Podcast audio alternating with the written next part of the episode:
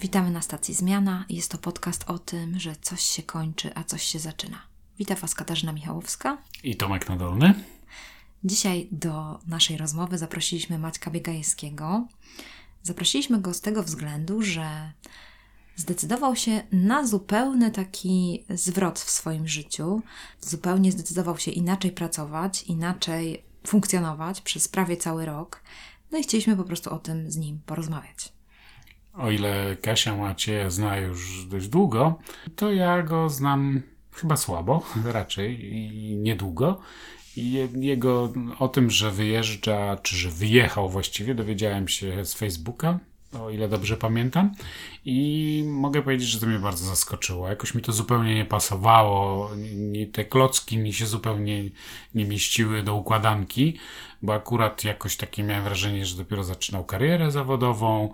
Pewien etap w życiu zakończył z dużym sukcesem i miał przed sobą kolejne wojny i tak dalej. I nagle gdzieś tu się pojawia w Azji i dowiaduje się, że on tam będzie na dłużej raczej. I to tak wyglądało jak taki niezrozumiały gap year. Jak zobaczycie w rozmowie, to trochę wszystko się okazuje jednak układać w dość logiczną całość i no, duży bagaż ciekawych rzeczy przywiózł ze sobą Maciej, które powoli będziemy w tej rozmowie odkrywać.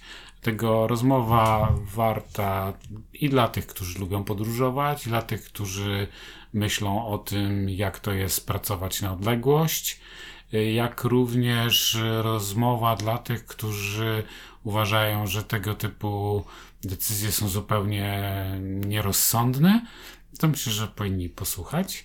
Bardzo zapraszam. Dla mnie ogromnie ciekawa. No trochę tam psychologizuję, ale to zobaczycie później, wybaczcie. To jest ciekawe. Już kolejny raz mamy tako, takie szczęście z Tomkiem, że trafiamy na rozmówców, którzy jeszcze tak nie mają przemyślanych tych swoich przemyśleń, więc na pewno to zauważycie, że Maciek właściwie w trakcie tych naszych pytań, on różne rzeczy sobie podsobowuje, różne rzeczy sobie nazywa, układa i naprawdę to była przyjemność, przywilej i naprawdę fajna sprawa, żeby wspólnie z tym naszym rozmówcą tak jakby wyruszyć w tą wspólną podróż i wspólnie z nim coś tam poukładać w jego głowie i to było sympatyczne i później po tej rozmowie no, mieliśmy takie fajne uczucia, że, że mieliśmy fajną rozmowę, więc mam nadzieję, że to będzie dla Was też taka fajna podróż posłuchania, poukładania sobie tych rzeczy na bazie, tej, na tej kanwie, którą tutaj Maciek nam narysował, że też sami będziecie mogli sobie różne rzeczy poukładać.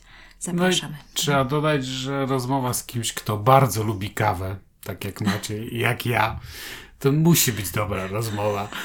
Więc tym bardziej zróbcie sobie, jeśli lubicie oczywiście herbatę albo kawę i, i, i słuchajcie uważnie. Zapraszamy.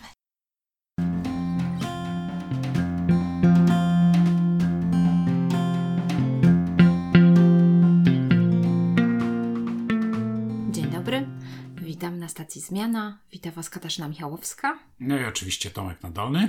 I nasz gość Maciej Biegajewski. Dzisiaj porozmawiamy o takiej nietypowej sytuacji, która się zdarza w naszym życiu. Otóż o tym, że być może robimy taką woltę w swoim życiu i taki okres zatrzymania. I dzisiaj byśmy chcieli o tym porozmawiać z Maćkiem. Ale Macieju, czy mógłbyś troszeczkę powiedzieć o sobie? Czym się zajmujesz? Jakby w czym jesteś specjalistą? Co lubisz? To będzie fajne, jeżeli mógłbyś się przedstawić naszym słuchaczom.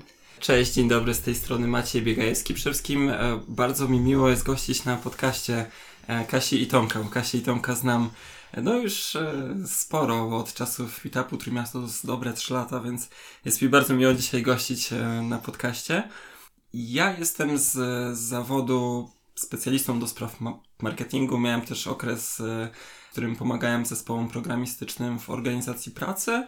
W tym momencie jestem głównie specjalistą do spraw marketingu, ale oprócz tego myślę, że mogę powiedzieć, że jestem takim fanem bardzo kontaktów społecznych i tego, w jaki sposób ludzie ze sobą rozmawiają, w jaki sposób się organizują i w jaki sposób dążą do realizacji pewnych celów. A, Macieju, możesz powiedzieć, jakie studia skończyłeś? Jakim, jakby, jak, jak twoja ścieżka naukowa przebiegała? Jak to wygląda? Tak, jestem dumnym absolwentem Wydziału Ekonomicznego w Sopocie Uniwersytetu Gdańskiego. Do tej pory bardzo często mam okazję tam wpadać, ponieważ też staram się dzielić swoimi doświadczeniami z moją tutaj taką ukochaną organizacją, kołem naukowym Public Relations w Sopocie. Także można mnie spotkać również od czasu do czasu na wydziale. Czyli podejrzewam, że tam się angażowałeś, skończyłeś studia i później co? Po studiach poszedłeś do pracy, tak? Pracowałeś ile eee, czasu? Tak. Jeszcze właściwie w trakcie studiów złapałem pierwszą pracę w jednej z gdańskich firm, która zajmuje się właśnie oprogramowaniem. Robi oprogramowanie do zarządzania urządzeniami mobilnymi w przedsiębiorstwach. Bardzo ciekawa firma, ponieważ to jest firma rdzennie gdańska, która osiągnęła dosyć duży sukces na zachodzie, tak? Współpracę z Googlem, z Samsungiem i z innymi dostawcami technologii.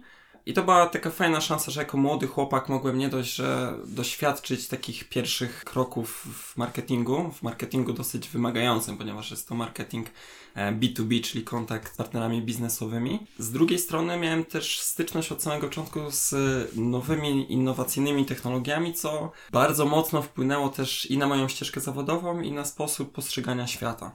I wiem, że też się specjalizowałaś trochę w Scrumie, tak? Też... E, tak, w Scrumie jest certyfikowanym Scrum Masterem.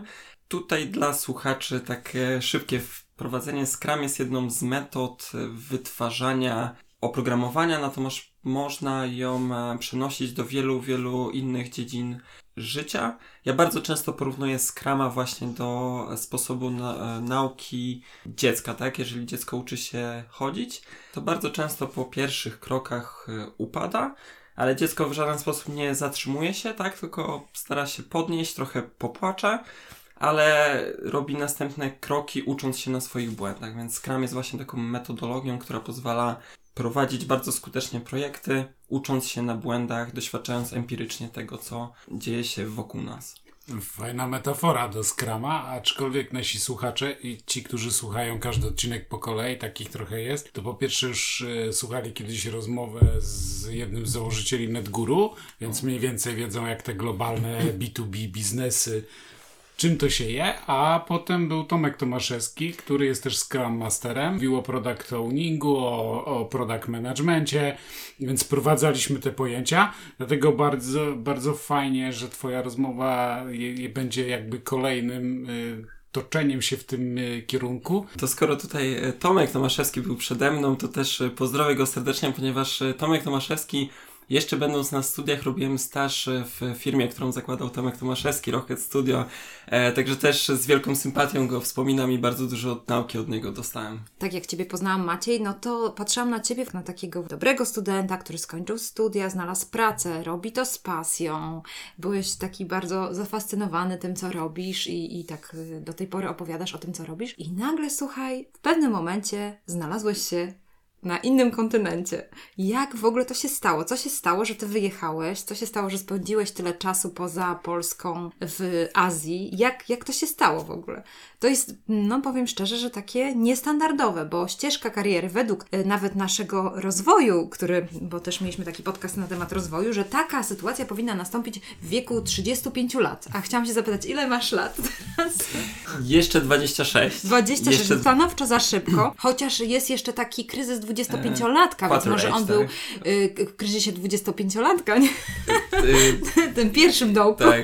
Był podcast o kryzysach też. To ja muszę powiedzieć, że mm, ja mam coś takiego chyba w sobie, że ja bardzo dużo rzeczy robię za szybko. Bo za szybko gdzieś tam nauczyłem się czytać. Czasem też myślę, że za szybko znalazłem pracę taką e, poważną, tak? Czyli to wszystko u mnie gdzieś tam przebiegało za szybko. Skąd się wziął taki pomysł? Trochę jest w tym takiego kryzysu, tak? Ponieważ tak jak wspomniałem, ja wiele rzeczy, rzeczy zrobiłem za szybko. Za szybko wszedłem do firmy, w której... E, może to jest takie złe określenie, tak? Ale za szybko też osiągnąłem pewne cele, które sobie zakładałem i w pewnym momencie poczułem taką pustkę, tak? Że, że mogłem po prostu robić w dalszym ciągu to, co robię. Zmienić firmę, może wspiąć się o szczebel wyżej, może dostać wyższą wypłatę, tak? Natomiast w pewnym momencie czegoś mi zabrakło i wtedy akurat miałem wielką przyjemność poznać osobę, która w jakiś sposób pokazała mi taki inny sposób życia, inny sposób funkcjonowania, właśnie poprzez podróżowanie poprzez robienie tego, co się robi na co dzień, w,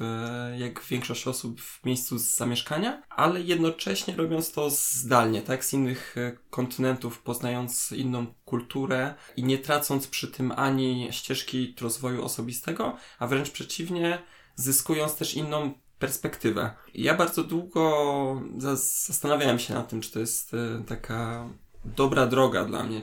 Czy faktycznie takie wyzwanie jest czymś, na co powinienem się zdecydować, czy to zaprzepaści gdzieś całą moją dotychczasową karierę. Natomiast y, ja usłyszałem takie bardzo fajne słowa, które do tej pory gdzieś dopingują mnie, dają mi taką wielką energię, że y, im bardziej człowiek boi się jakiejś decyzji, tym prawdopodobnie powinien bardziej ją podjąć. I ja trochę kierując się tymi słowami, postanowiłem, że warto zrobić coś naprawdę szalonego. Czyli powiedziałeś pewnie sobie, że jeżeli tego nie zrobię, to później, kiedy będę na łożu śmierci, będę tego żałował. Znaczy, wy, wybór był taki dosyć prosty. Ja w tym momencie nie miałem i nie mam w dalszym ciągu żadnych zobowiązań. Nie mam żony, nie mam dzieci. Kredytu tak, na mieszkanie nie mam prawdopodobnie. Kredytu na mieszkanie, więc świat stoi otworem. Za rok, za, za dwa lata być może ta sytuacja się zmieni i będę miał już inne priorytety w swoim życiu, tak? Więc dopóki mam szansę odkrywać, to robię to. Bo z kolei z jednej strony ktoś do ciebie powiedział, że trzeba, że skoro jest coś, wydaje się być bardzo trudnego i niedostępnego lub nie wiem, wymagającego ryzyka, to właśnie trzeba to podjąć.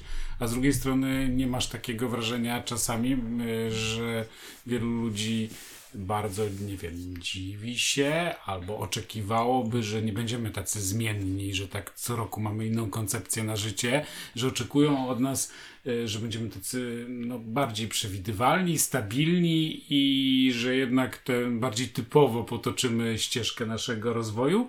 Nie miałeś takich tego typu oczekiwań z środowiska dookoła? Miałem. Ja zauważyłem po tej decyzji, bo od momentu podjęcia decyzji sam w sobie do momentu ogłoszenia tej decyzji minął, myślę, że z dobre pół roku, ponieważ y, ja jestem z jednej strony, może wielu osobom się wydaje, że osobą dosyć taką ekscentryczną i spontaniczną, tak, że nagle to jakiś wyjazd do Azji. Natomiast y, ja lubię być przygotowany, lubię mieć plan, lubię ograniczać bardzo ryzyko, stąd sześć miesięcy samodzielnie przygotowywałem się, więc po sześciu miesiącach, kiedy ogłosiłem tą decyzję, już z trochę innej perspektywy spoglądałem na to, co wiedzą, y, co mówią y, albo co myślą inne osoby. Ja zauważyłem taki konflikt pokoleń, y, bo do tej pory dużo czytałem między pokoleniem naszych rodziców, tak, czyli pokoleniem X-ów a Y-ów. Sam się nie dopisuję do żadnego z tych pokoleń, natomiast zauważyłem właśnie taki mocny konflikt interesów, także z jednej strony osoby, do tutaj nie chcę mówić z pokolenia moich rodziców, tak, powiedzmy należące do pokolenia X-ów, bardzo się dziwiły tą decyzją, biorąc przez pryzmat to, co do tej pory udało mi się osiągnąć i no słyszałem gdzieś tam w kuluarach takie głosy, że o, wymyślił sobie w ogóle, co to za pomysł, coś tam. Ja to brałem trochę z takim um, uśmiechem, tak, bo nie, nie odbierałem tego w żaden sposób złośliwie, tak, bardziej jako e, podziw i troska. Tak brałem te słowa.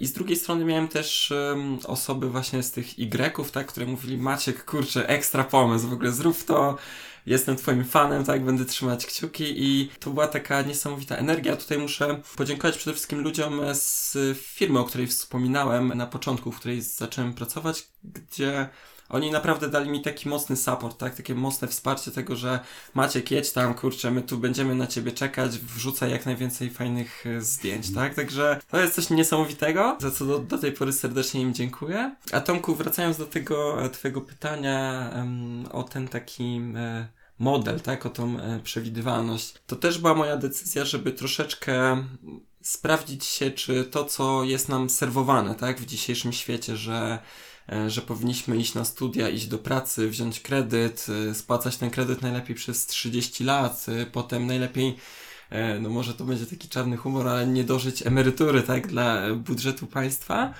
I czy to faktycznie jest to, co chcemy robić, tak, czy to jest to, co ja chcę robić? I jako, że Scrum nauczył mnie tego, żeby empirycznie korzystać z życia i uczyć się na bazie empiryzmu, postanowiłem po prostu to sprawdzić. Super, że w ogóle firma dała ci taki support, to jest ciekawe, bo My akurat z Tomkiem też doświadczyliśmy w swoim życiu takiej sytuacji, kiedy opuszczaliśmy firmę z jakiegoś powodu, z jakiegoś zewu serca i to jest zawsze takie no zderzenie, że ludzie wtedy mówią, no co ty zwariowałeś, co się dzieje, na pewno kłamiesz, albo różne mają swoje tam jakieś, yy, bym powiedziała, koncepcje, do, dlaczego rezygnujesz z kariery, z kariery na to, żeby zrobić coś innego i ty tutaj wybrałeś to, żeby pójść i stać się, no można powiedzieć, takim nomadem naszych czasów, bo, bo to jest taki, rozumiem, że wybrałeś na rok, tak? Bo podróżowałeś przez rok, tak? To nie był pełny rok. Plany były nieograniczone, to znaczy był bilet w jedną stronę, powrót nie był jako tako planowany. Udało się podróżować przez prawie siedem miesięcy, to było dokładnie sześć miesięcy i dwa tygodnie, jeżeli mamy być tak szczegółowe. I gdzie kupiłeś ten bilet? Do, dokąd? Tak, wybór padł na Tajlandię, na Bangkok, z tego względu, że Bangkok jest takim, takimi wrotami na, do Azji Południowo-Wschodniej, tak? Bo to jest miasto przede wszystkim rozwinięte, nie ma takiego przeskoku kulturowego między Europą a Tajlandią. Jest swoboda porozumiewania się po angielsku, jest tanio, tak? Co też było takim ważnym kryterium, żeby nie rzucać się do jakichś krajów drogich. Chociaż w Azji akurat nie uświadczymy ich zbyt wiele, tak? Natomiast Tajlandia była takim łatwym przejściem z tego, co nauczyłem się tutaj i tego, co mógłbym zastać w Azji. Czyli musiałeś zrobić sobie, to była taka brama pomiędzy cywilizacją Zachodu a cywilizacją Wschodu, bo Dokładnie. Na pewno musiałeś później się odnaleźć w tej cywilizacji Wschodu. No jaką miałeś koncepcję w ogóle na, na to, na ten nom, nomadowy, no nie wiem jak to nazwać. Nomadyczny. Nomadyczny, nomadyczny styl życia. Jak, jak, jaką miałeś koncepcję, jaką strategię? No bo jesteś człowiekiem Zachodu, więc człowiek z Zachodu ma strategię, na pewno jakieś cele. Jakie były cele? Ja wspomniałem albo i nie, bo już właściwie nie pamiętam, czy o tym mówiłem, ale ja jestem osobą, która lubi się rzucać na głęboką wodę. To znaczy, jeżeli mam do wyboru na przykład w pracy, tak, zawodowej zająć się prostym tematem i trudnym tematem, który wymaga ode mnie więcej stresu, ale równocześnie mogę więcej osiągnąć, ja wybiorę z pewnością ten trudniejszy. I moim celem było rzucić się na głęboką wodę i zobaczyć, czy po prostu wypłynę. No bo znowu, nie miałem nic do stracenia. Bilet powrotny myślę, że udałoby mi się kupić, zwłaszcza, że miałem tam zabezpieczenie finansowe. Po prostu zobaczyć, co się wydarzy, czego, czego nauczy mnie ta podróż. No i przy okazji chciałem zobaczyć, e, myślę, że jak najwięcej, ale jednocześnie tutaj też chciałem podkreślić, że to nie było tak, że wziąłem plecak, po prostu wszystko miałem w nosie, tak, i po prostu myślałem sam o sobie. E, miałem dużo zobowiązań zawodowych e, i chciałem też zobaczyć, czy da się połączyć podróż z pracowaniem. Czyli to nie był taki gap year, tylko nie, nie, nie. próbowałeś też zdalnie, jednak próbowałeś częściowo przynajmniej wypełnić obowiązki pracownika, czy jakieś wcześniejsze zobowiązania i tak dalej, tak? Tak, chciałem właśnie nauczyć się, myślę, że to jest dobre słowo, nauczyć się pracy zdalnej, robiąc to nie z domu, tak, tylko robiąc to z odległości dziesięć tysięcy kilometrów. No i jak poszło? Nadspodziewanie dobrze. Naprawdę nadspodziewanie dobrze i to też usłyszałem właśnie fajne słowa po powrocie, także osoby, z którymi miałem okazję współpracować, mówią, że Maciek, kurczę, twoja produktywność zdecydowanie była lepsza. To wynikało, myślę, że w związku z tym, że jednak faktycznie ta podróż była stres, stresująca, tak? To muszę przyznać, że w mediach panuje trochę taki, no ja bym to nazwał mit, tak? Ale to też chcę podkreślić, że to są moje doświadczenia. To jest tylko moja perspektywa, że panuje taki mit, że cyfrowy nomada, tak? Jedzie gdzieś za granicę, pracuje z komputerem na plaży, pod palmą i to jest w ogóle wszystko takie cudowne, tak? Że kiedy nie pracuje na komputerze, tak? To idzie ponurkować. Częściowo to jest prawda, natomiast trzeba pamiętać, że każda praca rodzi ze sobą jakieś zobowiązania, a pewne zobowiązania też powodują, że no człowiek się stresuje, tak? Bo, bo w Azji czasem jest problem z internetem, tak? Ciężko jest się skomunikować telefonicznie z kimś. I ja też tak naprawdę nie miałem pojęcia, co ludzie będący w Polsce czy będący w innych krajach, bo również mam partnerów z innych krajów, pomyślą sobie, no kurczę, ten Maciek to pewnie siedzi na tej plaży zamiast tutaj z nami pracować, i za wszelką cenę chciałem uniknąć czegoś takiego. Staram się być transparentny i wypełniać od A do Z, a czasem nawet do Z swoje obowiązki. Czyli jeśli dobrze rozumiem, to źródła stresu, czyli te stresory, to było to, że wyobrażenia, jakie zostały po drugiej stronie globu, tak? Czyli to, że ludzie być może myśleli, że ty w tym czasie sobie leżysz właśnie na tej mitycznej plaży i tak dalej, i że zupełnie jakby nie rozumieją twoich realiów życia, czyli na przykład problem ze znalezieniem Wi-Fi i tak dalej, i tak dalej. A co tam jeszcze było stresorem? Bo rozumiem tak, ceny niewysokie, pracowałeś w tym czasie, więc no jakoś tam dawałeś radę się utrzymać i tak dalej. No to żyć nie umierać. Po Słońce, prostu tylko ciepło. Słomka, palemka włożona w szklankę.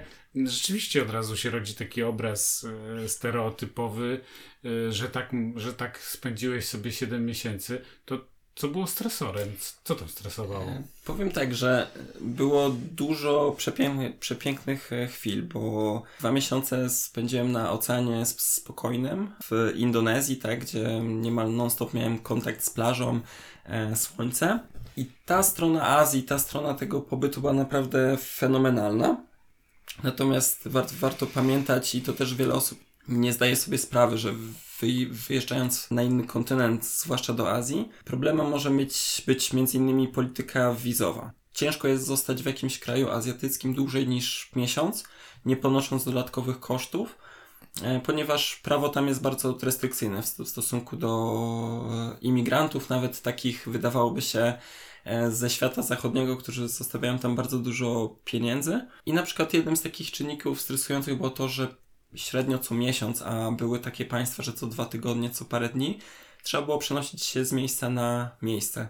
Z jednej strony ze względu na to, żeby wypełnić ten obowiązek wizowy, z drugiej strony, żeby zobaczyć też jak najwięcej, tak? Bo kraje azjatyckie są duże, są bardzo różnorodne i szkoda było tego nie, nie wykorzystać, tak? Żeby gdzieś tam nie zobaczyć też innych stron danego kraju. Czasem to życie wyglądało w ten sposób, że Trzy dni byłem w tym miejscu, pakowałem się, trzy dni w tamtym. Zawsze trzeba było znaleźć e, mieszkanie. E, mieszkanie musiało spełniać pewne warunki, to znaczy mieć dobry internet do pracy. I to wszystko gdzieś sprawiało, że, że z jednej strony te piękne chwile były e, poprzetykane takimi e, momentami, gdzie faktycznie człowiek musiał troszeczkę e, poddenerwować się. Ale no mówię, to jest taka trochę cena tego, że naprawdę udało się przez siedem miesięcy spełnić niesamowitą e, przygodę. Jeszcze tutaj taki jeden czynnik stresujący, może nie stresujący, ale też odbijający się jakoś na nastroju, brak znajomych. Brak znajomych, brak rodziny, no bo tutaj Tomek i Kasia mnie znają, że ja jestem osobą społeczną, tak? Jestem osobą, która lubi się spotykać ze, ze znajomymi. Dla mnie to jest taki duży dar, że mogę porozmawiać z osobami, które dopiero poznałem, ale przede wszystkim osobami, które już znam od, je, od jakiegoś czasu, więc yy, w pewnym momencie mi przestał wystarczać Skype, przestał mi wystarczać Facebook, jednak jak widziałem jakieś tam zdjęcia, czuło się taką chęć e, tęsknotę i na pewno to też w jakiś sposób odbijało się na... Zaskoczyło się, że, że ludzie tęsknią? Tak, ja się zaskoczyłem, że tęsknię, bo do tej pory myślałem, że potrafię bardzo szybko nawiązać nowe kontakty i faktycznie myślę, że potrafię to robić, tak, że, że nie mam z tym problemów, ale z drugiej strony zdałem sobie sprawę, że jedne znajomości są bardziej wartościowe, inne mniej. To znaczy te mniej wartościowe nie są jakoś gorsze, tak? Ale zdecydowanie te bliższe więzi są czymś, co chcę pielęgnować. O, najbardziej o tym myślałam, jak byłeś tam na tym wyjeździe, myślę sobie, ojejku, jak ten Maciej sobie, jak sobie daje radę z tym, że jest tam taki właśnie o, z obcej kultury, gdzie nie może tak z kimś pogadać fajnie, tak jak ty lubisz zawsze pogadać i głębiej o czymś. To o tym myślałam, że jak sobie z tym dajesz radę. I później miałam takie wrażenie, że właśnie po pół roku już, tak jak tam jesteś, widziałam twoje zdjęcia, to nie wiem, to było takie może irracjonalne, ale myślę sobie, on chyba jest troszkę smutny. Ale to nie wiem, to takie mo- moje tylko takie myśli i właśnie wtedy też sobie myślałam, no ciekawe jak długo tam będziesz. I, i takie były moje myśli związane z tą twoją podróżą. To jest ciekawe dla mnie, że to nie była tylko podróż, ale również też praca, więc duże wyzwanie sobie postawiłeś, to prawda. To może w takim razie, patrz, paradoksalnie zaczęliśmy od tego, od minusów takiej wyprawy. A jak Jakie były, co uważasz, że jakby, naj... bo zawsze z każdej dużej podróży, nawet jeśli byśmy ją podsumowali, że ona byłaby nieudana, ale chyba ty tak nie podsumowujesz tej podróży. Moja podróż była udana w dwieście pięćdziesiąt procent. To może w dwieście czterdzieści dziewięć procent. Dobra, to chociaż po, po odkryj troszeczkę z tych dwieście pięćdziesiąt procent. Cóż się na to złożyło, że tak, że tak entuzjastycznie to podsumowujesz? Słuchajcie, przede wszystkim niesamowicie dużo doznań. Po prostu zacząłem odczuwać całym sobą i to jest też ciekawe, że ja na przykład poznałem siebie, że zaczynam odczuwać takie emocje już trochę jak opadnie ten kurz, tak? Czyli będąc tam, wszystko było dla mnie takie normalne, tak? Jakieś przyzwyczaiłem się przez tyle miesięcy do wszystkiego, co mnie otacza, do y, natury, do kultury. Natomiast jak wróciłem do Polski i było takie uderzenie tego wszystkiego, stwierdziłem, kurczę, Maciek, no jak pomyślę sobie o tym, to aż dech zapiera, tak? Ile rzeczy mógłbym wymieniać, które faktycznie zmieniły jakiś obraz y, rzeczywistości dla mnie. I były to rzeczy typowo, powiedzmy, materialne, takie na- namacalne, typu poznać smak kawy w Azji, wypić na przykład kawę tak o poranku, po prostu w tle mieć y, jakiś indonezyjski w- wulkan, tak? Czy też być na śniadaniu buddyjskich mnichów w Birmie, czy też mój konik iść na mecz piłki nożnej w, Wie- w Wietnamie, tak? Wszystkie te takie rzeczy niesamowicie uświadomiły mi, że czuję, że żyję, że świat to jest coś więcej niż bloki, niż takie tutaj nasze miasta, niż w ogóle Polska czy, czy, czy, czy Europa nawet, tak? To dało mi taką szerszą perspektywę. Poznanie tamtejszej kuchni, tak na przykład y, malezyjskiej, też otwarcie się tam na, na takie nowe smaki, poznanie nowych kultur, tak? To wszystko niesamowicie mnie ubogaciło, zmieniło punkt myślenia na wiele, na wiele, na wiele jakichś rzeczy, które tutaj dzieją się w Polsce, czy też w Europie, czy w ogóle w tym takim świecie zachodnim. I jedna taka niesamowita korzyść dla mnie, nie powiem, że nie boję się niczego, to jest chyba najgorsze, co mógłbym powiedzieć, tak, że, że nie boję się niczego, ale wiem, że ze wszystkim mogę sobie poradzić. I to jest chyba taka najważniejsza rzecz, którą ja wyniosłem w ogóle z tego wyjazdu, że teraz jak mam jakąś taką przeszkodę na swojej drodze, czy to jest sprawa zawodowa, czy to jest sprawa osobista, no to mówię, kurczę, Maciek, pojechałeś w ciemno gdzieś tam do Azji, fakt, na miejscu miałem wsparcie, natomiast no ty to zrobiłeś sam, tak? Przez sześć miesięcy potrafiłeś przejść z takiej pracy etatowej, tak? Typowej od dziewiątej do siedemnastej i zatroszczyć się o siebie i o to, żeby jednak w tej Azji funkcjonować dobrze, tak? Więc to jest dla mnie taka niesamowita energia, że faktycznie ta podróż to mi właśnie dała. A miałeś jakiś dziennik? Prowadziłeś jakieś zapiski? Nie. Nie. Nie prowadziłem takiego dziennika, bo stwierdziłem, że podróż sama w sobie nie jest tym, nie jest tym celem. Ja tutaj muszę podkreślić, że ja nie uważam się za podróżnika, tak? Bo wiele osób gdzieś tam zaraz może powiedzieć, a ten Maciek to jest podróżnik. Nie, ja znam bardzo wielu podróżników, na przykład Przemka z Kogowskiego, też myślę, że wiele osób tutaj z, z Trójmiasta tutaj będzie go kojarzyć, tak? Uważam, że to jest podróżnik, który poświęcił praktycznie cały ten czas na podróż.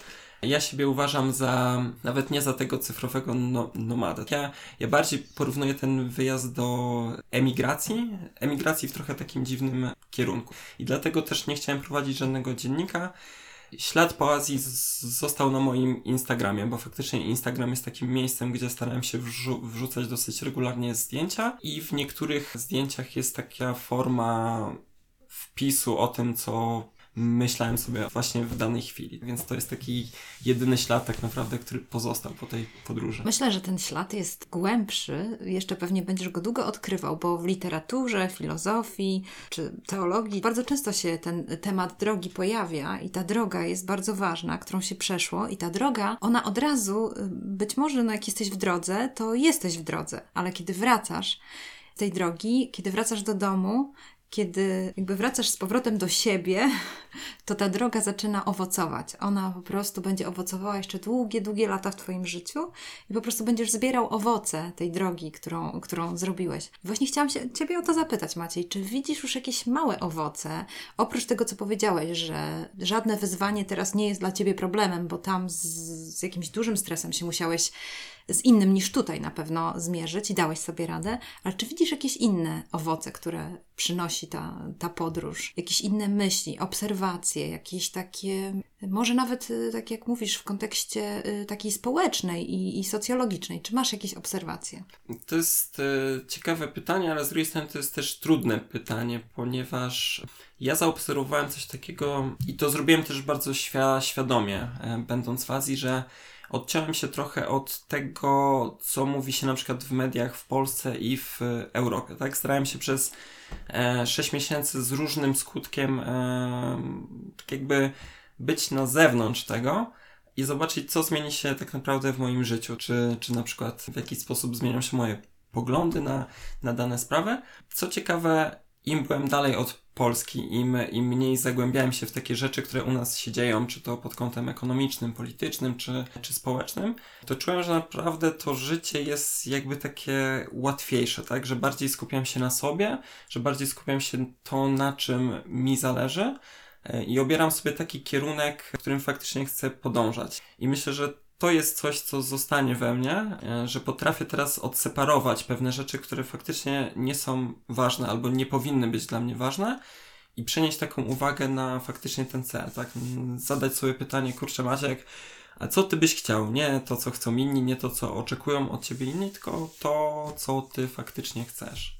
Mhm. E, więc e, myślę, że Myślę, że to jest coś, co dostrzegam, tak? Taki pierwszy mały owoc tego. No i oczywiście są też takie rzeczy bardziej e, przyziemne, tak? Że myślę, że dosyć dobrze poznałem e, na przykład kuchnię miejscową, tak? Więc jeżeli mam okazję e, porozmawiać z kimś, kto jest akurat fascynatem e, tamtejszej kuchni, czy w ogóle tamtejszej kultury, to jest też to fajna taka baza do takich przyziemnych e, tematów, która ostatnio otwiera mi bardzo dużo dróg, tak? Ba- bardzo dużo sympatii. To musimy cię o to zapytać. No właśnie, bo widzę, że to, że bardzo koniecznie mocno ci to utkwiły te smaki w głowie, bo wracasz do tego chyba po raz trzeci, więc no to nie da rady. Musisz się podzielić, powiedzieć co naj...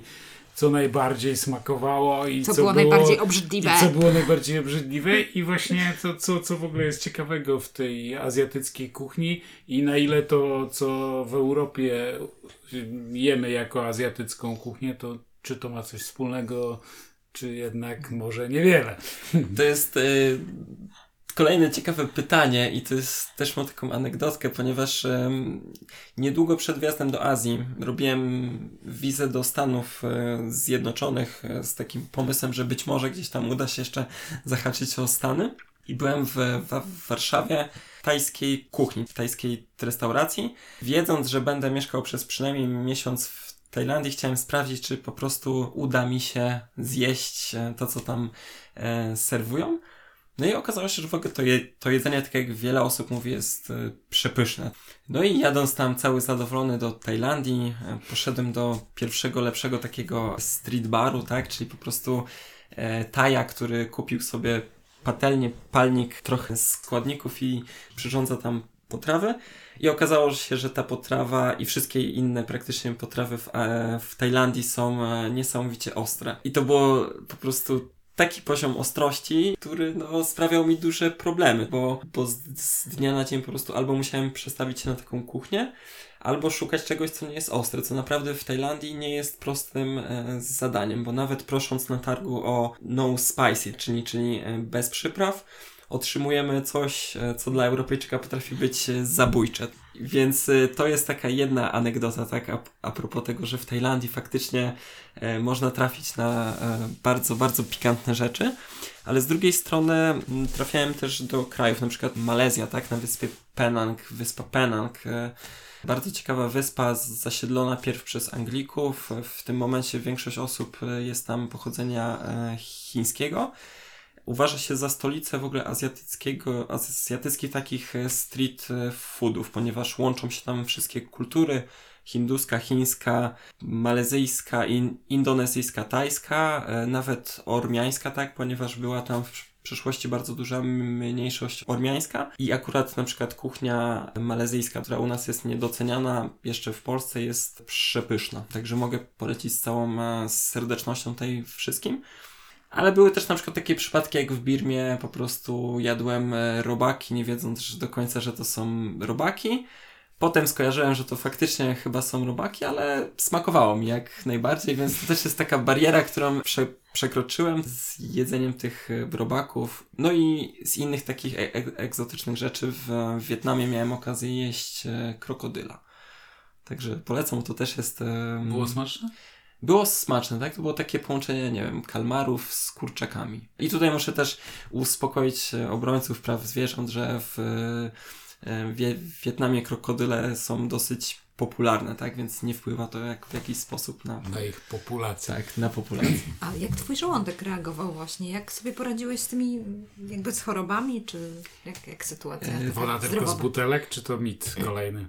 Yy, woda absolutnie tylko z butelek. I myślę, że każdy, kto myślał inaczej, jak zobaczy tylko azjatyckie miasta, bardzo szybko się zorientuje, że faktycznie lepiej uważać na to, bo to jest po prostu dobra profilaktyka. To nie jest tak, że jak napijemy się tej wody, to zaraz coś tam stanie nam się e, ciężkiego, natomiast faktycznie warto uważać, bo e, poziom higieny jest zdecydowanie różni się od tego, który jest u nas e, w e, Europie, więc zawsze używaliśmy tej tutaj e, wody, wody butelkowanej. Ale co do problemów jakichś tam żołądkowych, nie spotkało nic złego. W porównaniu na przykład z Marokiem, w którym byłem kilka miesięcy przed podróżą do Azji, tak, gdzie faktycznie odczułem e, tamtejszą kuchnię, e, to w Azji absolutnie nic, nic złego się nie stało. A no. Jak dużo wziąłeś szczepień? Szczepienia wziąłem podstawowe. To była W Z W A, W Z W B, e, dur, tężec, błonnica chyba, czy takie podstawowe. I one właśnie zabezpieczają przed tym, żeby bez problemów pić i jeść z każdego miejsca, tak? Mając te szczepienia nie powinno się stać nic złego nam. Tutaj jeszcze a propos zdrowia, to mogę powiedzieć, że dużo osób przestrzegało przed dengą albo ma- malarią, tak? To są choroby przenoszone przez komary, na które nie ma szczepionki, które są groźne. I co tutaj mnie zaskoczyło bardzo, że w Azji praktycznie nie spotkałem komarów. Tuż przed wyjazdem też do Azji byłem pod namiotem w Orzyszu nad jeziorem i tam zdecydowanie większą przygodę miałem z komarami niż, niż w Azji. Aczkolwiek warto być też profilaktycznie przygotowanym na to, że jeżeli pojawią się jakieś e, objawy malarii czy też dengi, tak, to warto niezwłocznie się zgłosić tam do lekarza. Jak już mówisz, że trzeba przeczytać o tym, jak wyglądają objawy dengi i malarii, to co jeszcze trzeba przed taką półroczną, no bo ty mówisz o pół roku, półroczną podróżą, próbą bycia nomadem gdzieś daleko poza, w innej zupełnie strefie kulturowej, no i jednak klimatycznej i tak dalej. To, to co byś polecił? Jakieś takie rzeczy, które trzeba przemyśleć, przygotować? Ja Poza myśl... tym, że warto mieć poduszkę finansową. Tak, to, to zdecydowanie. No. Poduszka finansowa, no odradzam jechać bez pieniędzy. Wiele rzeczy może się zdarzyć, wiele wypadków. No po prostu nie wyobrażam sobie, żeby nie lecieć bez jakiejś poduszki finansowej. Warto przede wszystkim zapoznać się z kulturą, ponieważ kultura azjatycka jest zupełnie inna niż nasza, europejska. Warto to wiedzieć, ponieważ można w bardzo prosty i niekoniecznie zamierzony sposób kogoś bardzo mocno dotknąć albo obrazić. Więc az, Azjaci są nie, niesamowicie e, uczynnymi, gościnnymi osobami, więc szkoda by było w ten sposób e, narazić się. Drugą kwestią w Azji jest to, że warto zapoznać się z statusem prawnym, prawem, które tam obowiązuje, ponieważ prawo w większości krajów jest bardzo e, surowe pod kątem e, tego, co niekoniecznie jest surowe jest w Polsce czy w Europie. I też taka ważna rzecz, warto zapoznać się ze strukturą polityczną, ponieważ wiele osób może sobie nie zdawać sprawy, ale większość krajów azja- azjatyckich, oprócz tak naprawdę Japonii i Korei Południowej, które też przeżywają, można powiedzieć, kryzys, to są państwa niedemokratyczne, tak? To są dyktatury. I na przykład jadąc sobie na wakacje do Tajlandii, tak? Jedziemy na taką plażę, tak? Która wydaje nam się, że to jest po, po prostu raj na ziemi. A warto wspomnieć, że Tajlandia jest jednym z najniżej ocenianych państw pod kątem przestrzegania praw człowieka. Więc warto być świadomym tego, że trafiamy do niedemokratycznych państw, gdzie jednostka czasem nie ma nic do powiedzenia. Tak? No byłeś warto... w Birmie, której chwilę później zaczęły się dość, dość takie no, trudne wydarzenia, prawda? Tak, właśnie e, o Birmie tutaj może nie chciałbym dużo mówić, e, ale to jest myślę, że warte powiedzenia, bo Z Birmą sprawa nie jest do końca taka oczywista. Jak zawsze, kie, Jak kiedy wszędzie. czytamy na, u nas relacje z czegoś, o czym mamy małe hmm. pojęcie, to, to zwykle tak jest. Ja trafiłem do Birmy właściwie tydzień przed moim wylotem do Birmy. Polskie Ministerstwo Spraw Zagranicznych podniosło a, alarm z drugiego na trzeci w czterostopniowej skali.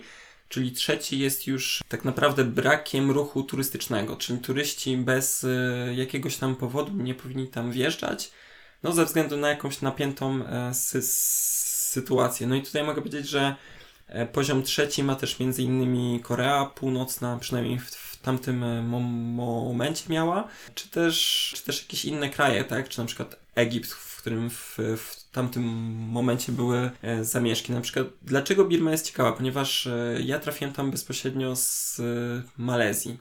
W Malezji bardzo dużo zwiedzałem e, meczetów, tak? Ponieważ to była taka pierwsza okazja dla mnie, żeby świadomie zapoznać się z, z kulturą e, islamu, porozmawiać z, z ludźmi, którzy wyznają tą e, re, religię, zobaczyć meczet.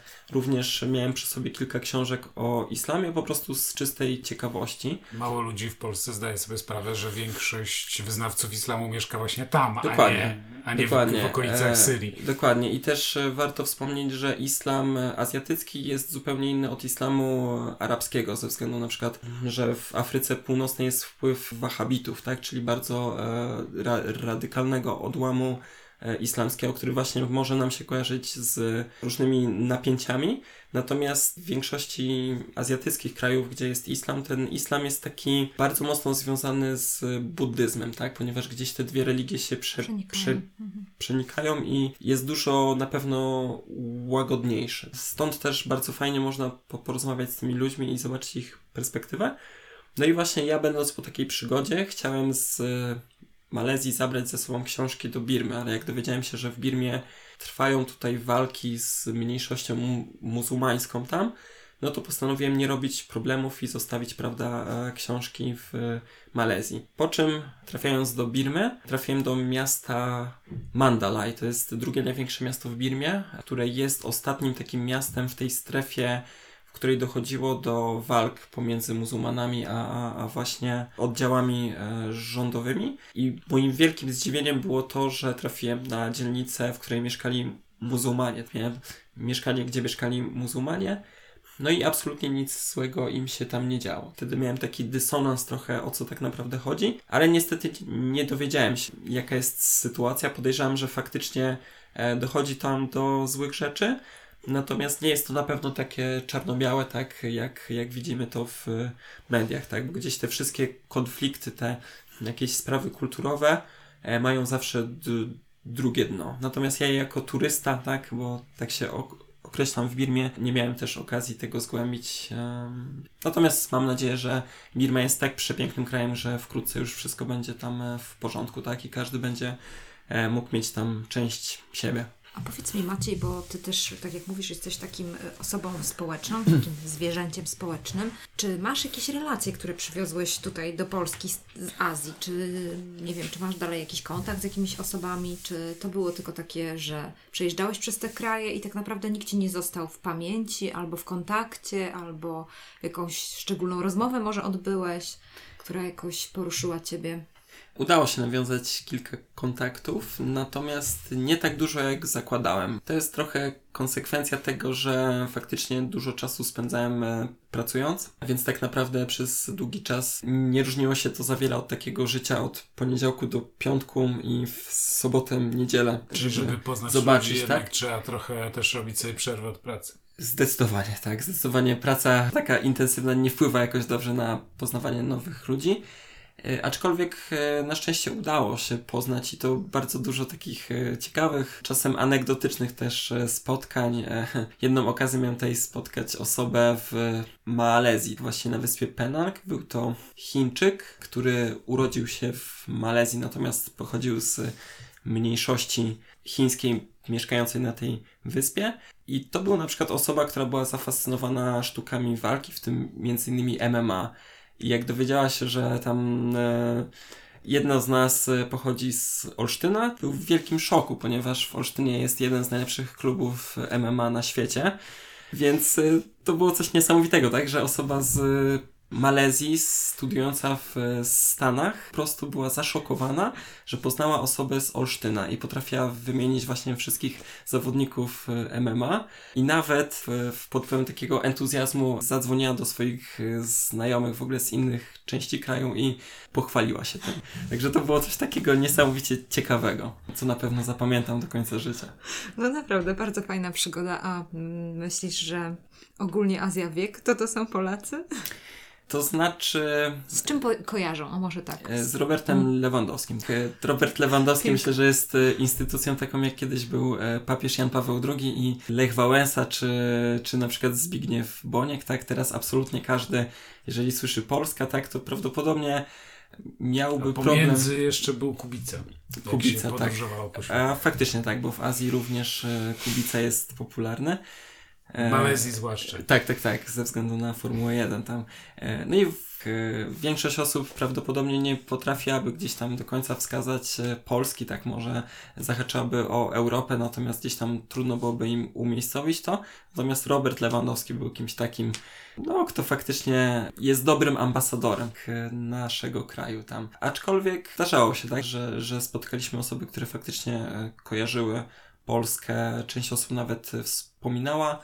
Najczęściej mówiliśmy, że pochodzimy z Warszawy, ponieważ jednak Warszawa jest tym miastem, które jest kojarzona również tam. To tak jak ktoś, kto mieszka w Sopocie, raczej musi powiedzieć, że jest Gdańsk, bo aczkolwiek, inaczej nikt nie wie, gdzie to jest. Aczkolwiek a propos Sopotu, mam nawet zdjęcie gdzieś na Facebooku, będąc przez kilka tygodni na wyspie Gili Trawangan. To jest naprawdę bardzo mała wyspa, mająca może cztery kilometry szerokości na wyspie, na Oceanie Spokojnym, osiemset kilometrów około do brzegu australijskiego, tak, czyli naprawdę kawał drogi. I bardzo często na plażach tam postawione są drogowskazy wskazujące kierunek do różnych europejskich miast i na jednym z tych drogowskazów był właśnie Sopot. Tak, pod, pod ratuszem w Sopocie czy w ratuszem w Gdańsku są też takie czasami egzotycznie brzmiące miejscowości, które są miastami pewnie partnerskimi czy tam przyjacielskimi. Tak. Maciek, powiedz mi taka rzecz, bo wspominałeś o, ty, o kulturze, która jest zupełnie inna i że warto ją wcześniej trochę chociaż wiedzieć, w co się pakujemy. Co cię tam najbardziej zainspirowało i tak dalej? Widzę, że wrażenie zrobili na ciebie wyznawcy islamu tamtejsi, wpływy buddyzmu, które pewnie w, trochę wojowniczość, która jest no, cechą też ludów, gdzie powstał, powstał islam, trochę jakby przytemperowało pewnie. To powiedz, co ciebie najbardziej tam, co to odczuwasz, że było najbardziej inspirujące, na długo ci zostało? Sam buddyzm jest ciekawy. Sam buddyzm jest ciekawy, ponieważ w Europie mam wrażenie, że my też mamy trochę inny obraz, tak, buddyzmu, ponieważ buddyzm nie jest do końca religią pacyfistyczną. My mamy taki piękny obraz tego, że właśnie buddyzm jest skupieniem się na sobie, rozwojem osobistym. Tutaj też nie chciałbym za dużo mówić, ponieważ ja, ja nie jestem ekspertem w tym, tak, ja mogę powiedzieć mhm. o swoich jakichś doświadczeniach, o tym, co zaobserwowałem, o tym, czego dowiedziałem się od tamtejszych wyznawców, ale na przykład no, trzeba być świadomym tego, że w Birmie to jest państwo praktycznie w stu procentach buddyjskie, a mimo wszystko trwają tam walki i to wiele osób mówi, że te walki są właśnie inspirowane przez buddystów, większość buddyjską, buddyjską, która ma naprawdę bardzo duży wpływ na to, co tam się dzieje politycznie, tak? Też warto sobie zawsze skonfrontować to, czego uczymy się tak naprawdę w Europie, jakie to ma przełożenie na to, co się dzieje tam. Co mnie zafascynowało? Myślę, że, że zafascynowało mnie ta, to, że bardzo mocne są tam więzi rodzinne. W większości krajów azjatyckich nie ma na przykład czegoś takiego jak emerytura czy publiczna opieka społeczna i o ile ktoś nie wychowa, czy nie będzie utrzymywał takich dobrych re- relacji rodzinnych, to prawdopodobnie na, na stare lata po prostu będzie osobą zapomnianą i scho- schorowaną. Więc ba- bardzo duże, bardzo dużo uwagi przykłada się tam do takich podstawowych, myślę, że więzi, które naprawdę budują większość z tych kultur. Druga rzecz, która tak mnie zafascynowała, to jest to, że w Azji wiele osób się nie spieszy. Że my jesteśmy w Europie czy w innych krajach zachodnich na takim etapie, że bardzo często pędzimy, A jak tak naprawdę byśmy za, zadali sobie p- pytanie, za czym my tak właściwie biegniemy, to większość z nas nie, nie potrafiłaby odpowiedzieć. Ja mam takie wrażenie, może nie mieszkając w Gdańsku, bo Gdańsk jest jednak takim spokojnym miastem, ale trafiając do Warszawy, całą sympatią dla Warszawy i warszawiaków, trafiając do Warszawy nasze życie przyspiesza, nie wiadomo tak naprawdę dlaczego. Natomiast w Azji to też miałem taką ciekawą rozmowę z lokalnym przewodnikiem turystycznym, który opowiadał właśnie trochę o tym, jak wygląda komunizm w Wietnamie, bo to też jest w ogóle inna bajka, i o takim ich sposobie rozpoczynania dnia, tak? Czyli, że na przykład Wietnamczycy rozpoczynają dzień od napicia się kawy, która jest przyrządzana w dosyć specyficzny sposób. Bardzo polecam się zapoznać, w, w jaki sposób Wietnamczycy piją kawę. Natomiast zdradzę to, że jest to bardzo długotrwały proces, bo od momentu zaparzenia kawy do rozpuszczenia się kostek lodu, ponieważ oni używają tam głównie zimnych kaw, no to mija dobre czterdzieści minut, czasem godzina, tak żeby przystąpić do pracy. I ten przewodnik turystyczny zapytał mnie się, że on nie wie, jak ja uważam, czy to jest dobre, czy to jest złe. Ja mówię, no słuchaj, ja uważam, że to jest dobre, no bo przez godzinę zyskujesz taki spokój ducha, tak? Zyskujesz tak naprawdę możliwość poznania tego, co jest wokół ciebie, porozmawiania ze swoimi e, so, sąsiadami, czy zastanawiania się w ogóle nad tym, co ty chcesz od życia, zamiast gdzieś tam w pośpiechu pijąc drugie espresso, tak? I zabierając się za setki nieodebranych maili, które są na twojej skrzynce pocztowej. Mówię, życzę wam tego, żebyście jak najdłużej po prostu funkcjonowali w ten sposób, tak? Bo niczym dobrym jest takie pędzenie właśnie za, za jakimiś ob- obowiązkami, nie? Także to jest taka druga rzecz, która zafascynowała mnie, że warto podejść do życia w sposób spokojny, także jednak to życie doczesne nie opiera się na pogoni za jakimś materializmem, tylko faktycznie jest zdecydowanie dużo więcej przeżyć, które możemy zauważyć. Ja nie wiem, czy ty to zauważasz, ale mi, ja, ja mam takie wrażenie, że pojechałeś kawał drogi, spędziłeś sporo czasu po to, żeby po pierwsze trochę dojrzeć, co całe życie dojrzewamy, ale dojrzałeś do dostrzeżenia wielu ważnych rzeczy w życiu, ale też chyba coś mi się wydaje, że samego siebie tam spotkałeś gdzieś po drodze, bo ewidentnie również te wszystkie przeżycia twoje sensoryczne i tak dalej świadczą o tym, że strasznie ci się poprawił kontakt z samym sobą.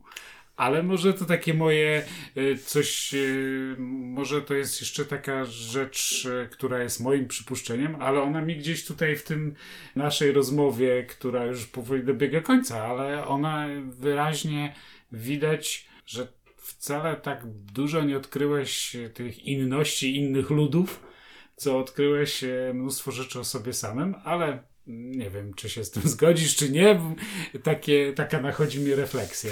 A to jest bardzo ciekawa perspektywa, bo faktycznie coś w tym jest, że, że będąc tak daleko od jakichś takich wpływów, też um, momentami nie będąc samotny, byłem sam. Potrafiłem się skupić na tym, co mam e, tak naprawdę w sobie, podjąć pewne decyzje. I myślę, że faktycznie jest coś w tym, że przez taką podróż każdy odkrywa, oprócz tego, że odkrywa kawał świata, tak, o, to odkrywa też to, co jest w nim. I, i tak naprawdę zaczyna sobie ufać, bo jedno z najważniejszych pytań, które ja sobie zadałem w Azji, to to, czy tak naprawdę ufam sobie jako, jako osobie. Czy, czy, czy na przykład inne osoby mają na mnie taki wpływ, że, że ja potrafię zmienić swoje zachowanie, czy jakieś swoje decyzje, czy jednak te decyzje muszą wychodzić z mojego wnętrza. I faktycznie to ma sens, co mówisz, że ja zadałem sobie takie pytania i od tego momentu trochę inną drogą toczy się mój los. Więc Więc to też fajnie, że uświadomiłeś mi to w tym momencie. Bardzo fajne, bo od razu ja tak sobie ciągle mam w głowie znowu tą twoją bramę, którą był Bangkok, czyli wszedłeś przez bramę i dla mnie to była właśnie taka brama do dorosłości. Bo jak się ma dwadzieścia sześć lat, podobno psychologowie mówią, że dopiero wtedy po dwudziestym piątym roku życia nasze płaty czołowe, które są odpowiedzialne za przewidywanie konsekwencji, są w pełni wykształtowane. I właśnie ty wszedłeś teraz w, w taki wiek dorosły już. Po prostu jesteś dorosłym mężczyzną, który już nie jest taki, taki wiesz, przez wiatr tam i tu majtany, przez różne oczekiwania społeczne. tylko po prostu wiesz, że możesz sobie zaufać, znasz swoje możliwości, znasz swoje ograniczenia i możesz teraz wyjść, wyruszyć w taką drugą podróż, podróż życia. No to, to bardzo piękne, fajne, co powiedziałaś, aczkolwiek mam nadzieję, że jeszcze zostało we mnie trochę na tego pewno. takiego e, spontanicznego. Tak, na wariata. Pewno, tam wariata to każdy e... ma. Pamiętaj, że Władca Pierścieni miał kilka części. Tak, dokładnie. dokładnie. dokładnie. Pierwszy o, tom, kochani, tak, pierwszy kochani. tom mogę mieć za sobą. A taka pełnia w ogóle, jeżeli chodzi o też o taką teorię psycholo- psychologiczną, to taka pełnia, wiesz, to dopiero jest po pięćdziesiątce. Pełnie, takiej pełni możliwości, w sensie na przykład tego, że możesz wtedy służyć innym, że już masz taką jakby, tam jest naj, naj, największy taki rozpęd, nie? Gdzie można, więc jeszcze czas. Także z zainteresowaniem będziemy śledzić e... twoi, twoje kuri, kuru, kurikulum vitae. Także. Co ciekawe, bardzo dużo osób właśnie po pięćdziesiątce czy starszych można spotkać, które właśnie też taką, powiedzmy, karierę backpackerską albo za, zaczynają, albo e, kontynuują właśnie tam, czyli nie tylko takie osoby, powiedzmy, w moim wieku, ale również zdarzają się starsze osoby, więc jeżeli wśród słuchaczy jest ktoś w tym wieku albo w każdym innym i myśli sobie, że kurczę, może to jest ten czas, żeby coś takiego zrobić, to ja za- zachęcam. Tak? Tak. Bo nigdy nie jest za późno, tak, ani za wcześnie. Tak, tak, dokładnie. No są dwa momenty w życiu, właśnie teraz, kiedy jesteś jeszcze przed zobowiązaniami i wtedy, kiedy zakończysz zobowiązania, kiedy już dzieci wyrosną i tak dalej, to jest też fajny czas, jeżeli oczywiście zdrowie pozwala, żeby się wybrać. Maciej, ja mam tylko ostatnie pytanie do Ciebie. Kiedy wróciłeś do Polski, to powiedz mi, no może o trzech rzeczach, które jak tu wróciłeś, to trochę Cię wkurzyły, w sensie takim, że wkurzyły, albo tak myślisz sobie, ojejku, tęsknię za, za tym, co było. Negatywnie zaskoczyło. Albo coś takiego. Myślisz sobie, ojej, no jak ja mogłam z tym żyć? Co negatywnie zaskoczyły, to ja wrócę do tego, co już mówiłem, że miałem taki duży detoks od informacji, którą dostajemy i naprawdę tutaj... To, o co mógłbym prosić słuchaczy, tak, to żeby naprawdę tak świadomie nieraz obejrzeć sobie informacje, które my dostajemy w telewizji i to niezależnie od kanału telewizyjnego, tak, bo tutaj gdzieś też nie, ch- nie chcę wchodzić w jakieś preferencje, ale zauważyłem, ja wróciłem tuż przed świętami Bożego Narodzenia i na przykład pierwszą informację, którą w telewizji us- usłyszałem w pierwszy dzień świąt o godzinie ósmej rano, jedząc ś- śniadanie bożonarodzeniowe, to, że gdzieś tam był wypadek, w którym zginęło ileś osób. I zacząłem tak świadomie przyglądać się temu, co my dostajemy od mediów, co my dostajemy też w, in- w internecie. I my dostajemy same negatywne informacje. Świat w telewizji czy świat w internecie, jeżeli odpowiednio nie selekcjonujemy tego, jest kimś najgorszym miejscem na świecie. I tu muszę powiedzieć, a myślę, że możecie mi zaufać, bo byłem naprawdę w dziwnych krajach. E, dziwnych e, w kontekście egzo- egzotyczności. Świat jest bezpieczny. Świat jest bezpieczny, świat jest bardzo miły, e, ludzie są bardzo otwarci. Ludzie wielu kultur e, są otwarci. Może nie wszyscy, tak, ale zdecydowana większość. E, I nie warto zatracać się w tym, co usłyszymy w telewizji, bo to jest dla mnie taka największa zbrodnia, którą ja widzę w tym momencie w, nie, nie tylko w Polsce, tak, bo nie tylko w Polsce to się dzieje, ale to, że naprawdę my żyjemy w takiej negatywnej bańce, co jest złe, bo, bo to, co słyszymy z mediów, przechodzi na nas i tym samym sami jesteśmy jakimiś osobami, które negatywnie podchodzą do innych. Dwie inne rzeczy, to już może takie bardziej przyjemne, jednak brak słońca, bo jednak słońce przez większość czasu miałem w Azji, mimo że w większości krajów byłem w porze deszczowej, to jednak to słońce było. I trzecia rzecz, za którą tęsknię i znowu wrócę do kuchni, to jest to, że w Azji można było nie przejmować się tym, co ugotować, tak, tylko wyjść i spróbować nowych smaków na ulicy, bo wszystko było e, przystępne. Ludzie faktycznie tam uwielbiają wychodzić na zewnątrz i spędzać w ten sposób czas, więc to była taka trzecia rzecz, która gdzieś tam żałuję, że tego nie ma w Polsce. Ale wiem, że jest dużo inicjatyw właśnie wych- wychodzenia wspólnie, więc ja myślę, że warto to kultywować i zamienić ten telewizor z dobrym obiadem ze znajomymi. Myślę, że wszyscy, wszyscy skorzystają na tym dużo bardziej. Ja tylko dodam w kontekście tego, co ty tutaj mówiłeś o informacjach, złych informacjach, że jest jedna dobra informacja, że jest taki jeden tygodnik, który próbuje być obiektywny moim zdaniem, robi kawał dobrego dziennikarstwa i on rośnie, nieustannie jego nako- jako jedyny w ogóle papierowy tygodnik rośnie nieustannie i drugiego lutego poinformowali, że udało im się z sukcesem zakończyć zbiórkę publiczną, robili zbiórkę na Polak Potrafi, na podróż reportera na pogranicze Bangladeszu i Birmy, żeby na miejscu zobaczyć, o co tam chodzi i dać tutaj relacje, więc wkrótce w Tygodniku Powszechnym będzie można o tym poczytać. Ja bardzo czekam, sam się dorzuciłem do tego mhm. i ja w ogóle uważam, że należy się dorzucać do tego typu inicjatyw, bo nikt tam z tej części naszej Europy, nikt tam nie jest na miejscu. To jest w ogóle bardzo trudna wyprawa. Nie była to jakaś kosmiczna kwota do uzbierania. Udało się i po pierwsze fajnie, że się udało, po drugie fajnie, że to Tygodnik Powszechny, który zawsze próbuje bardzo mocno z- takie zbalansowane te opinie wydawać, a po trzecie ja czekam, że ja to przeczytam. Mam wiele różnych intuicji, dużo o tym czytam na zagranicznych portalach, trochę niewiele, niewiele w Polsce jest o tym, także to Luty Radża, Radża oni się chyba nazywają, czy jakoś mm-hmm, tak, czy tak, Radżian, tak. czy jakoś w ten sposób, no to ten Lut jakby jest uznany za poszkodowany, aczkolwiek masz rację, że rzeczywiście prawda jest dużo bardziej skomplikowana niż się wydaje, także są dobre nowiny. Ludzie jednak szukają informacji takiej, która właśnie nie jest przez te kalki przepuszczona i rzeczywiście wielokrotnie już się tym zajmowaliśmy, że trzeba trochę wykonywać wysiłku, trochę filtrować, bo, bo, bo nie można po prostu być tym takim klikaczem bezwolnym, bo świat się przez to staje gorszy, no codziennie trochę gorszy. Dokładnie, to też, to też takie moje osobiste odczucia, bo ponieważ jak od czasu do czasu rozmawiałem z mamą, tak, i czasem moja mama mi opowiadała właśnie o dużo takich rzeczy, których tam się dzieje w Azji, a na przykład nikt w Azji, nawet będąc w tym kraju, nie zdawał sobie z tego sprawy, ponieważ gdzieś u nas zawsze jest pogoń za sensacją i niektóre rzeczy bardzo mocno się przerysowuje. Także ja tutaj będę trzymał też kciuki i z chęcią się zapoznam o reportażu obiektywnym, bo, bo jednak jest kryzys mediów w Polsce i ja też zawsze chętnie wspieram takie etyczne i obiektywne informacje, no ale to też zachęcam słuchaczy, żeby zawsze starać się za wszelką cenę, o ile pozwala na to czas i pieniądze, samemu właśnie poznawać nowe kultury i nowe miejsca, żeby nie dawać sobie wpajać opinii, tak, które niekoniecznie są nasze. Dziękujemy Ci, Maciej, bardzo za to, co nam opowiedziałeś i życzymy Ci po prostu tak, jak powiedzieliśmy. Będziemy Ciebie śledzić, obserwować, żebyś rozwijał się jeszcze bardziej w swoich różnych i takich, jeżeli chodzi o Twoją pracę, umiejętnościach, ale również też właśnie charakteru, bo to jest właściwie ważniejsze nawet niż, niż te nasze umiejętności, to żebyś po prostu szedł do przodu.